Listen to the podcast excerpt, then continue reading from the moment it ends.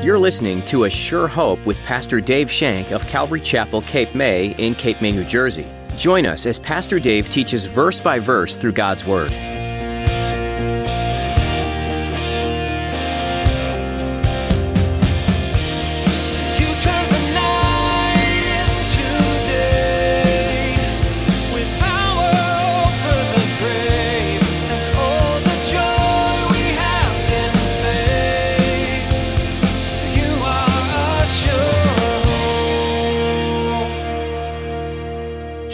Calling Peter into a deeper relationship, deeper than Peter had ever been before with his Lord. Only a complete love for Jesus could carry him and the other disciples through the times that awaited them, through the things that were going to happen to them in the future. And Jesus knew that. Jesus knew that they had to be abiding in him. They had to be abiding in him. Peter failed Jesus in the most terrible of ways. He denied him, and his guilt festered and shamed him. Yet, as Pastor Dave teaches today, Jesus restored Peter and reminded him of his love and forgiveness. He wanted Peter and the rest of his disciples to be grounded on his love and mercy as they began to serve him. Now, here's Pastor Dave in the book of John, chapter 21, as he begins his message Fishermen to Shepherds.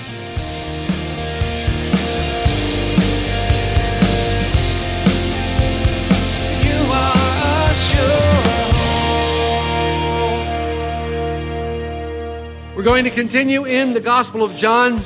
We are edging ever close to the end of the Gospel of John. Today, we're going to look at a couple very important verses in John 21.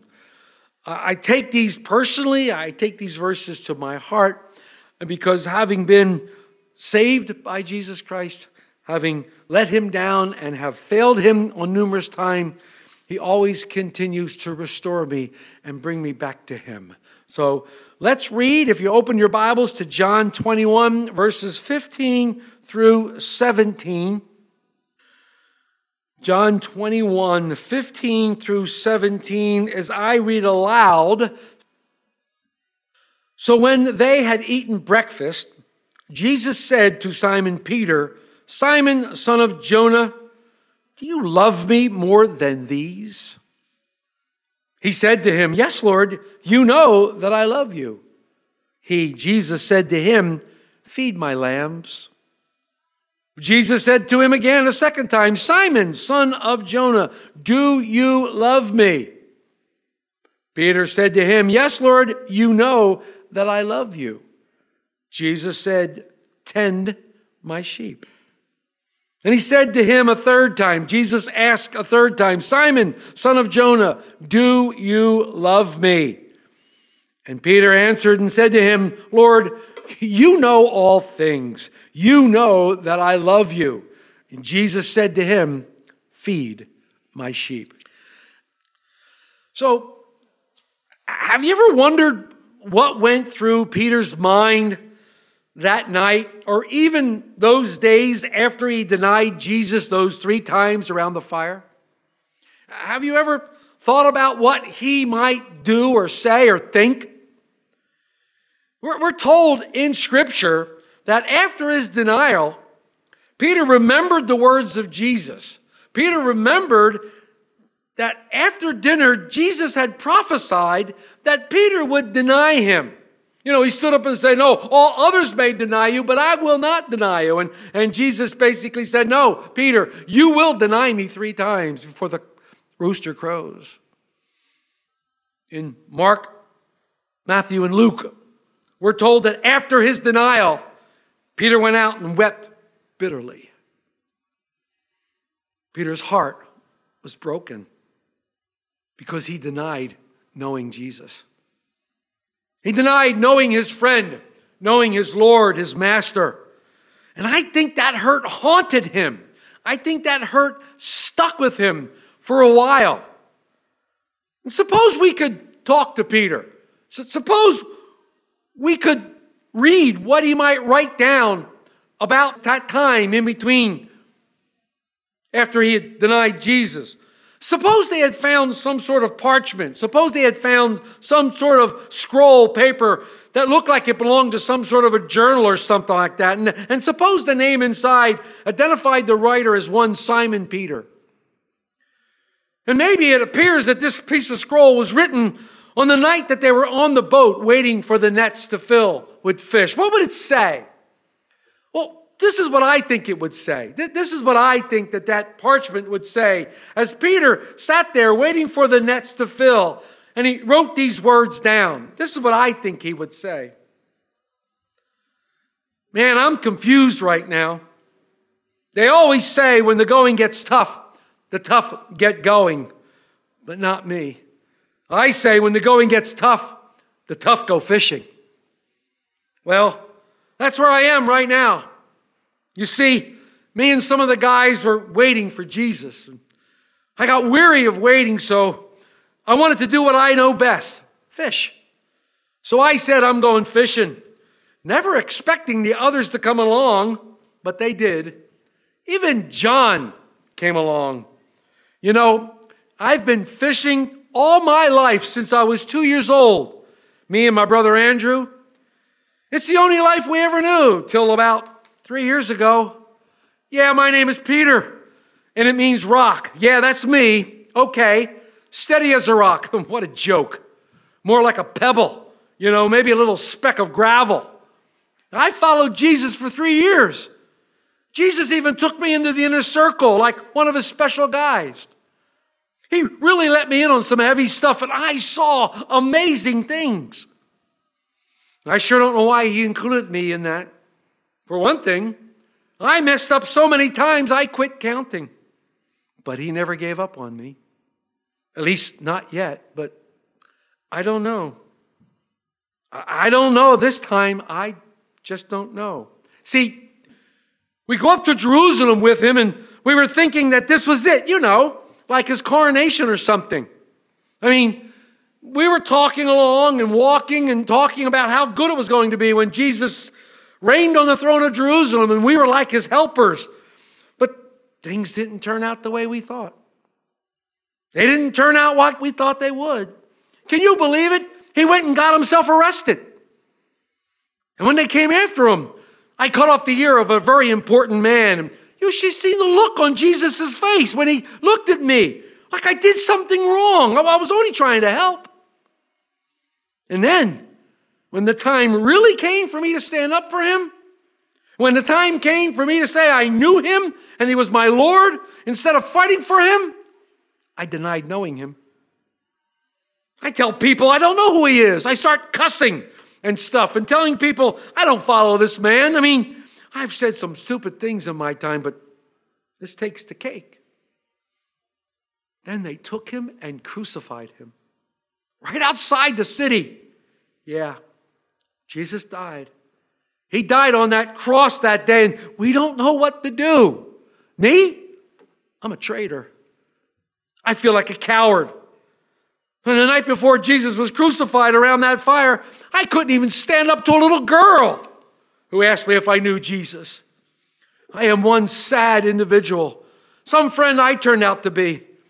When I think that the last words Jesus heard me say was that I didn't know him, I can't hold back the tears. You know something? Even as I denied Jesus, I looked at his face and he was staring straight at me. And I almost think I saw a little smile on his face, but I don't know. Boy, did I let him down. But guess what? Jesus is risen from the dead, and that's awesome, man. Who would have believed that, that he's alive and we saw him? You should have seen it. He came right up to Thomas and showed him the nail prints in his hands and the gash in his side. He briefly appeared to me privately. I think he forgave me, but I haven't seen him since and hasn't spent any time with me. So I don't know what his plans are for me now. Once he said I was supposed to be a fisher of men, but now it seems like I'm the same old fisherman I ever was before I even met him. Do you ever wonder if maybe you've crossed the line or something? Like you've done so much stuff that you can never ever go back. I mean, you can't be forgiven. And that's me. That's where I am right now. And let me tell you, it ain't good. Let me tell you, it is not good at all. Well, I got to go. We're pulling the nets. Maybe the fish will take my mind off things. Maybe Peter was thinking that. That's what I would be thinking. Maybe Peter was thinking that after he denied the Lord and all that time, even though he'd seen the Lord. Peter went back to what he did know best fishing. But when they checked the nets that night, we know the story goes, they were empty. There was no fish. They caught nothing. And while they were coming back to shore, they spotted a stranger. The stranger was waving to them, asking, Did you catch any fish? He wanted to know if they caught anything, and they looked at him and said, No. Then the stranger said something strange. He said, Cast your net on the other side of the boat. Strangely enough, they obeyed him, and when they did, they caught so many fish they couldn't pull them on board. Scripture says it was 153 fish to be exact. John recognized the stranger immediately and said to Peter, It's the Lord. Peter wasted no time. He jumped overboard and started swimming to shore to see Jesus. The others were rowing in after. Peter had jumped overboard to get a head start on the others. He desperately wanted to speak to Jesus again. He desperately wanted to tell his friend how sorry he was one more time. He wanted to ask forgiveness one more time. He wanted to be sure that Jesus was still his friend, that Jesus was still his Lord. But once he got there, the others arrived, and there wasn't any time to get to Jesus alone. There was no time to talk.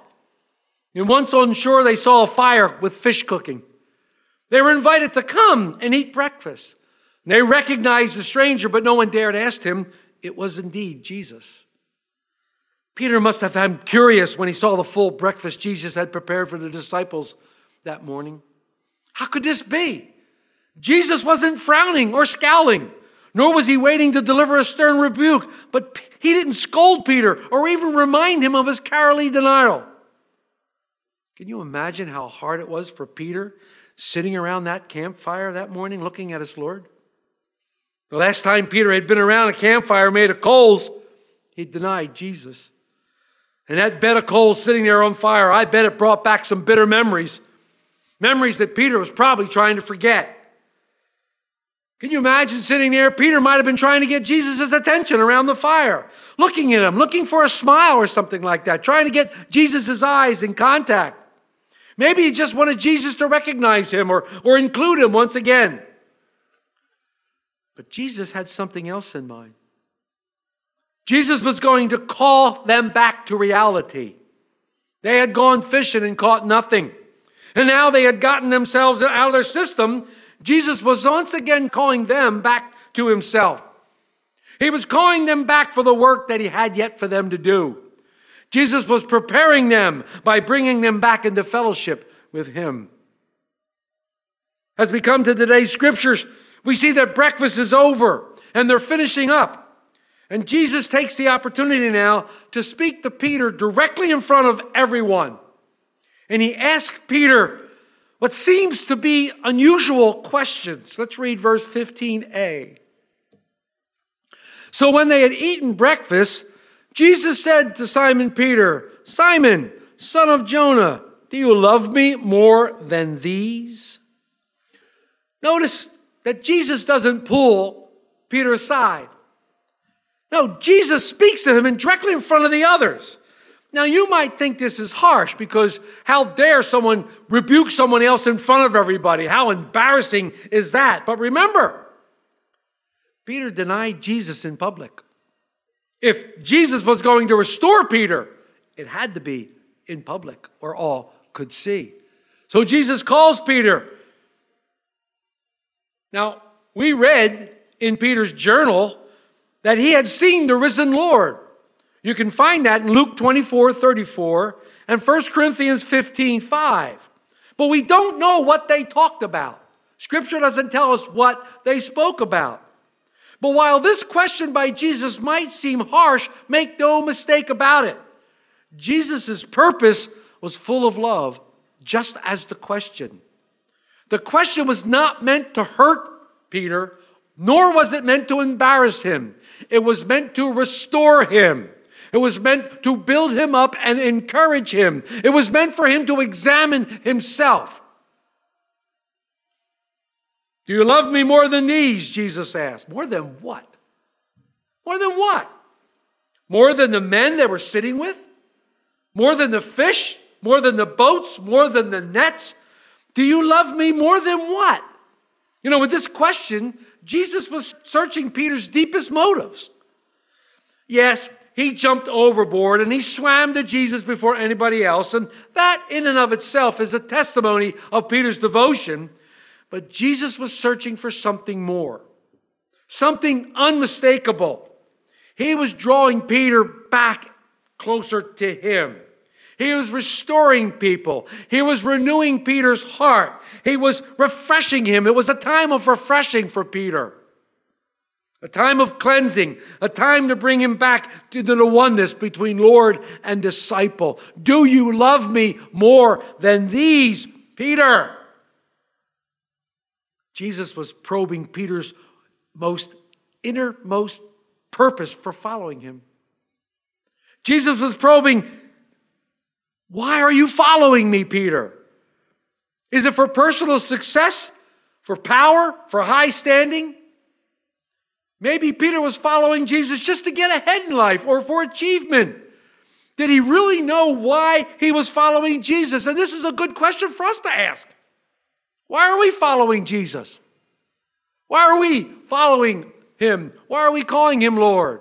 What have we recognized through Scripture? What have we recognized in our own life? What is drawing us closer to Jesus Christ? Why? Why do we follow him? What was Jesus looking for when asking Peter this question? Well, it could have been loving more than the disciples. Remember that night at the dinner? Jesus proclaimed, All others may deny you, but I'll never deny you. Well, that didn't work out real well. Do you love me more than these men? It could have been more than fishing. He had gone back to fishing. Do you love me more than fishing? Do you love me more than the boats? And do you love me more than the nets? And it's interesting here. We have to take an aside because they use several words in the Greek language for love. You have storge, which is family love. You have eros, which is sensual love. And you have phileo, which is brotherly love. But Jesus is asking Peter if he had agape love for him, an unconditional, an unconditional love, a perfect love. I think Jesus wanted a an honest answer from Peter. I think Jesus was searching Peter's heart and wanted Peter to look deep within himself to be able to answer this question. How does he answer? Look at 15b. He, which is Peter, said to him, Jesus, Yes, Lord, you know that I love you. Yes, Lord, you know that I love you. But the Greek word here is phileo. Yes, Lord, you know that I love you with a brotherly love. This was all that Peter had to offer. This was all that Peter could muster up to give to him. Peter couldn't love him with a perfect love. He had denied him. He couldn't love them with an unconditional love. He had denied him three times. But all Peter could say is, Yes, Lord, I'm fond of you as a friend, as a brother. I love you that way. Jesus replies, Feed my lambs. Feed my lambs. As we get to verse 16, he repeats the question. And again, it is answered by Peter. Jesus says to Peter, Do you agape me, Peter? Do you agape me? He said to him again a second time, Peter, son of Jonah, do you love me? And he said to him, Yes, Lord, you know that I love you. Jesus said, Tend my sheep. Once again, Jesus says, Peter, do you agape me? Agapeo. Do you agape me? And Peter said, You know, Lord, that I phileo you. I love you as a brother. Jesus replies, Tend my sheep. Tend my sheep. In verse 17, Jesus asks one more time, a third time. It's interesting that Peter denied him three times. And now he's re asking him three times, Do you love me? But this time, it changes. Verse 17 he, Jesus, said to Peter the third time, Simon, son of Jonah, do you love me? Peter was grieved because he said to him the third time, Do you love me? And he said to him, Lord, you know all things. You know that I love you. Jesus said to him, Feed my sheep. What's interesting here is when Jesus asked this the third time, he said, Peter, do you phileo me? Do you love me with a brotherly love, a fond love? Do you love me that way? He came down to Peter's level. He met Peter right where he was. This grieved Peter's heart. It grieved it. You could almost hear it in Peter's voice. He says, Lord, you know all things. You know I love you. What a great statement. Jesus did know Peter's heart. Jesus knows your heart. He knows what's in your heart today. He knows the pain, the sadness from being isolated. He knows the fears and the anxieties you're feeling. You're asking questions like, Will we ever get back to normal? Will I ever have a job again? Will I have rent to pay my family? How am I going to buy food? What's going to happen to me? And he's asking us the same question that he asked Peter Do you love me more than those things? Do you love me more than your job? Do you love me more than the rent? Do you love me more than anything? Can I supply those things for you? Do you love me in that way? Jesus told him to love us, love him with all our heart. Can you do that where you are today? Can you say, I love him with all my heart? How are you going to answer the question when Jesus says, Do you love me? Because he's asking that question today, just like he asked Peter. Do you love me? It's interesting that some commentators believe that this is what grieved Peter because Jesus challenged his sincerity. Peter's response was sincere. He had learned that he couldn't trust himself. He was not in a place where he could say that he loved the Lord unconditionally, and Jesus knew it, so he came to Peter's level. Brothers and sisters, the Lord wants to meet you today, right where you are. He wants to meet you right where you are. He will meet you in the midst of your pain. He will meet you in the midst of your fears. He will meet you in the midst of your anxieties and even in the midst of your sin. He will meet you there. And he will meet you there when he will ask your question about your love for him. Why? Because he wants you to bring you back into that place where you're loving and trusting him completely. He knows that there are things that are getting in the way. He knows that there is fear and anxiety and fret. He knows all that is getting in the way because of this coronavirus thing. And he wants you to say, shed all that, get rid of all that, and come back into a deep relationship with me. Come back to me. Jesus was calling Peter into a deeper relationship, deeper than Peter had ever been before with his Lord. Only a complete love for Jesus could carry him and the other disciples through the times that awaited them, through the things that were going to happen to them in the future. And Jesus knew that. Jesus knew that they had to be abiding in him. They had to be abiding in him. It would be the love for Jesus that the Apostle Paul will say compels him, constrains him that love of Jesus. That is a complete love of Jesus. You are a sure